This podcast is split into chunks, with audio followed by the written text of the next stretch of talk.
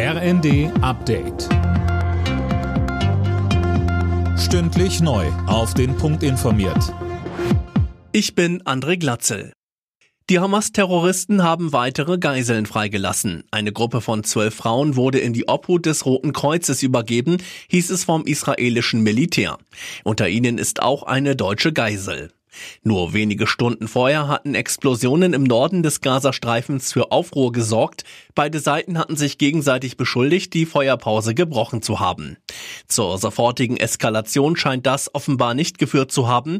Ob die Feuerpause vor dem Ablauf morgen aber erneut verlängert wird, bleibt offen. Der Kanzler hat in seiner Regierungserklärung zwar eingeräumt, dass die Ampel vor Haushaltsproblemen steht, Lösungen präsentierte er jedoch nicht.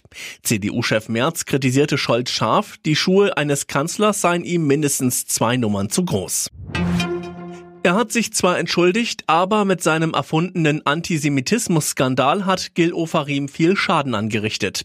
Christiane Hampe fasst die Reaktion zusammen. Beim Zentralrat der Juden hieß es, neben der Öffentlichkeit hat der Musiker auch die jüdische Gemeinschaft belogen. Der Leipziger Oberbürgermeister Burkhard Jung sagte, der Imageschaden für die Stadt Leipzig und für die Menschen in ganz Ostdeutschland sei immens.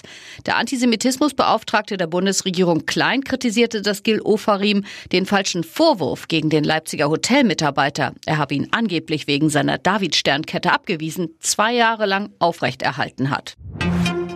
RB Leipzig hat in der Fußball Champions League eine Niederlage kassiert. Die Leipziger unterlagen Manchester City mit 2 zu 3, stehen aber sicher im Achtelfinale.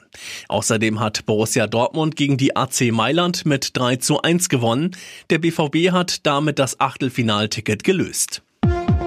Alle Nachrichten auf rnd.de